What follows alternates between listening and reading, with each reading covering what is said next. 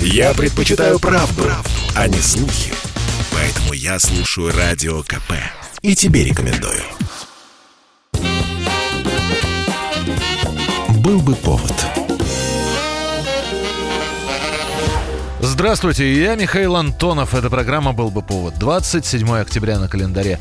Год тысяча девятьсот восемьдесят четвёртый. Вводится в действие Байкало-Амурская магистраль. После долгих строек, наконец-то, она начинает функционировать. Во времена перестройки постсоветский период БАМ бичевали за нерентабельность, называли памятником советской гигантомании. А тем не менее, Байкало-Амурская магистраль стала последним из крупных инфраструктурных проектов времен Советского Союза и, пожалуй, действительно самым спорным из них. Не обошлось без едких замечаний. Например, все вспоминают высказывание главного экономиста «Новой России» Егора Гайдара. Он говорил: проект строительства Байкало-Амурской магистрали – характерный пример социалистической стройки века. Проект дорогой, масштабный, романтический, красивые места, Сибирь, подкрепленный всей мощью советской пропаганды.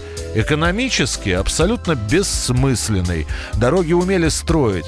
Это не производить конкурентоспособную продукцию или хорошие товары народного потребления. Беда в том, что никто так и не задумался над элементарным вопросом: а зачем мы строим эту дорогу? Что мы собираемся по ней возить и в какую сторону? Конец цитаты. А меж тем, в свое время, когда БАМ только начинал строиться, как уже сказал Егор Гайдар, это была настоящая стройка века. Тут можно было найти все. И трудности, и призывы к молодежи, и романтика покорителей, и места, где никогда не ступала нога человека. Попытки начать строительство такой магистрали были еще до революции. Потом о стройке говорили в конце тридцатых годов, но ее помешала начать война. После этого идея была возрождена в шестидесятых. И вот, наконец, в тысяча девятьсот семьдесят четвёртом году проект перешел в практическую плоскость. В апреле семьдесят четвёртого на семнадцатом съезде вэ эл ка эс эм БАМ был объявлен всесоюзной ударной комсомольской стройкой. Прямо со съезда многие делегаты уезжали на строительство в составе вновь созданных комсомольских бригад. Для строительства БАМа на Западе, в частности эф эр гэ, были заказаны и импортное оборудование, и импортная техника, около десять тысяч самосвалов и бортовых грузовиков с дизельным двигателем воздушного охлаждения. В Советском Союзе таких дизелей для гражданских машин не производили. Поставки стали уже на следующий год выполняться и были до тысяча девятьсот семьдесят шестого года включительно. Некоторые из этих машин работают и сейчас в регионах Сибири и Дальнего Востока. Работать на немецких бульдозерах, самосвалах и грузовиках считалось престижно. Да и качеством и комфортом они отличались от отечественных. Поэтому на них работали в основном отличники производства. На целое десятилетие Байкало-Амурская магистраль оказалась в центре внимания всей страны. Сводками со строительства открывались выпуски главной информационной программы советского телевидения, программы «Время». Лучшие поэты и композиторы посвящали стройке свои произведения. «Солнце в небе светит мудро, молодеет древний край. От Байкала до Амура мы проложим магистраль. Встретим зябкие рассветы, встретим долгую пургу. В биографию планеты впишем мы свою строку». Государство же не жалело для БАМа средств. Помимо расходов на само строительство, туда щедро направлялись дефицитные товары народного потребления. Специально для нужд стройки закупалась новейшая импортная техника, которая в эс эс эс эр не производилась. Об этом я уже сказал. А звезды советской эстрады в середине семидесятых и до середины восьмидесятых годов ездили выступать на БАМ. Так же, как и многие годы назад, ездили выступать когда-то артисты на фронт. тридцатого мая тысяча девятьсот восемьдесят пятого года, уже после того, как Байкало-Амурская магистраль была запущена, было принято постановление цэ ка ка пэ эс эс и Совета министров эс эс эс эр.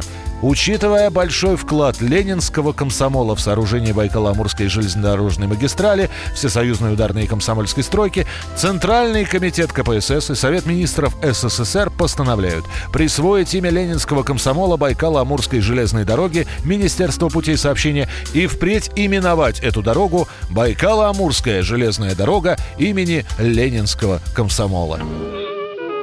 двадцать седьмого октября тысяча девятьсот шестнадцатый год. Журнал Variety впервые использует слово «джаз», рассказывая о музыкальных коллективах Чикаго. На самом деле версий и теорий появления на свет слова «джаз» очень много. Одна из них говорит о том, что то, что мы нынче называем джазом, никакого отношения раньше к музыке не имело. Исследователи установили, что самое раннее употребление слова «джаз» приписывается спортсмену, питчеру бейсбольной команды Portland Beavers, портлендские бобры, Бену Хендерсону. Он изобрел новый вид подачи, который сам называл джазом.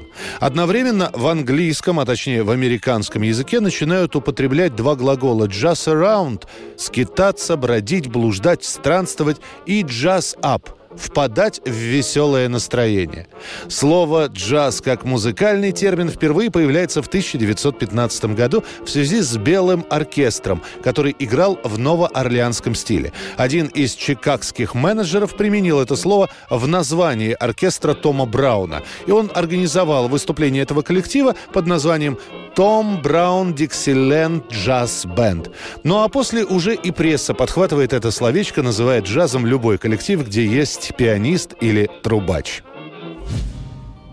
тысяча девятьсот семидесятый год, двадцать седьмого октября. В Советском Союзе в прокат выходит последний фильм Михаила Калатозова «Красная палатка», который посвящен трагическому полету к Северному полюсу дирижабля «Италия» под командованием Умберто Нобили. В картине, снятой совместно с итальянцами, наравне с нашими актерами снимаются всемирно известные звезды Клаудия Кардинале и Шон Коннери. Что такое? Давай срочную в Москву. Быстрее телеграфируй. Москва. Кремль. Правительственная комиссия по спасению Нобеля. Поймал сигналы итальянцев.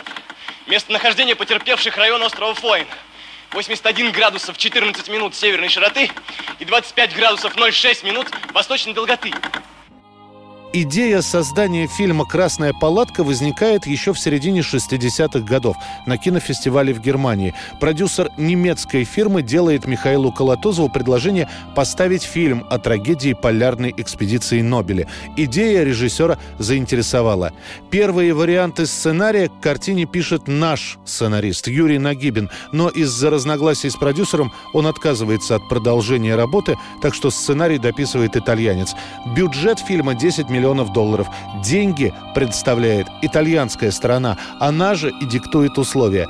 Привыкший работать с отечественными актерами, которые слушают режиссера беспрекословно, Михаил Калатозов очень нервничает. Западные звезды капризничают, не едят со всеми, просят режиссера делать минимальное количество дублей, так как они устают. Вы поможете им? Нет. Неужели вы полагаете, что я не думал об этом? Ну и что? Нет. Забавную песню «На снегу стоит палатка, парапонцы-понцы-по», ее поют аэронавты в фильме, чтобы не сойти с ума от отчаяния, сочинил Юрий Визборг. Причем сочинил с намеком на мотив очень известной в Италии крайне неприличной песенки. Мы летим, не беспокоясь, парапонцы-понцы-по, все на север, все на полюс, парапонцы-понцы. Вся команда у штурвала и собака генерала, дамелями, биандина, дамелями, биандами. Кстати, с музыкой в фильме «Красная палатка» вообще чепуха получилась. Для советской версии фильма музыку пишет Александр Зацепин. Для итальянской – Эннио Морриконе. По легенде, Морриконе, послушав музыку нашего композитора, сказал: «Да, у него лучше, но у меня дороже». И музыкальное событие дня сегодняшнего, двадцать седьмого октября тысяча девятьсот семьдесят седьмого года. Песня дуэта Бакара «Yes, sir, I can boogie» занимает первое место в Великобритании. Испанский дуэт, окрыленный успехом, думает, что вследом за «Туманным Альбионом» песня вырвется на первое место и в США, но, увы, там композицию вообще не заметили. Зато на волне успеха Бакара узнают в Европе, и на следующий год они выступают на Евровидении, правда, представляя Люксембург. В итоге дуэт на международном фестивале занимает лишь седьмое место.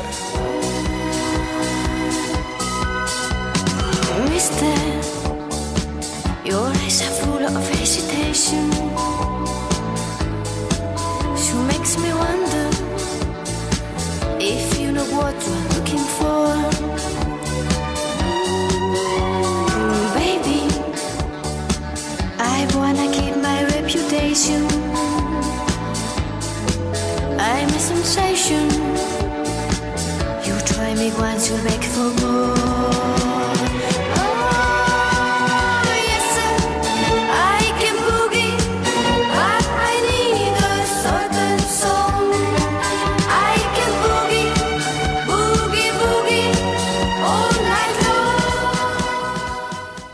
Это была программа «Был бы повод». Очередной выпуск завтра. В студии был Михаил Антонов. До встречи. «Был бы повод».